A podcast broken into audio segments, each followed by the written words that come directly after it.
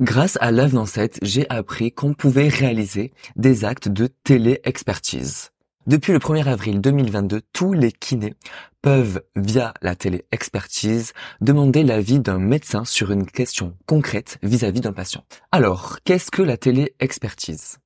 La télé-expertise, elle permet à un professionnel de santé de consulter à distance un autre professionnel de santé qui possède des compétences spécifiques ou des formations particulières. Tout ça pour obtenir l'avis sur la prise en charge d'un patient. Donc pour le moment, en tant que kinésithérapeute, la télé-expertise, elle est possible seulement avec des médecins généralistes spécifiques ou des sages-femmes. Pourquoi seulement ces professionnels? Eh Ben, il s'agit d'accords réalisés avec l'assurance maladie via les avenants. Alors, il s'agit d'une communication donc à distance, vous l'aurez compris, mais asynchrone, c'est-à-dire que vous poserez une question, puis par la suite, vous aurez la réponse du professionnel de santé sollicité. Le but étant de répondre à une question concrète ou à une situation complexe. La téléexpertise est à votre initiative et donc elle n'a pas besoin de prescription médicale. Il n'y a pas de restrictions concernant les patients, ils sont tous concernés. Par contre, il faut obtenir leur consentement éclairé du patient ou de leur représentant légal. Bon à savoir, la téléexpertise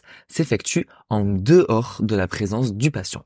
Bien évidemment, les conditions sont qu'il faut que l'échange soit sécurisé, il faut que les données restent confidentielles, etc., etc. Et pour cela, il existe un site qui s'appelle Omnidoc, qui est français et gratuit. Grâce à Omnidoc, vous aurez la possibilité de joindre un professionnel médical et celui-ci prendra la responsabilité ou non de répondre à votre sollicitation. Avec Omnidoc, le compte rendu est généré automatiquement à la fin de votre consultation. Pour le moment, la téléexpertise ne peut malheureusement pas être facturée par un kinésithérapeute par contre, le professionnel de santé sollicité, donc les médecins ou la sage-femme, seront payés à hauteur de 20 euros. Et donc, quelles sont les nouveautés vis-à-vis de l'avenant 7 L'avenant 7, ça y est, précise les conditions de facturation des actes en téléexpertise par les kinés. En gros, on pourra être payé pour faire des actes de téléexpertise à hauteur de 10 euros. Et ceci, ce sera possible seulement à partir de mars 2024. Et les conditions, c'est deux actes par an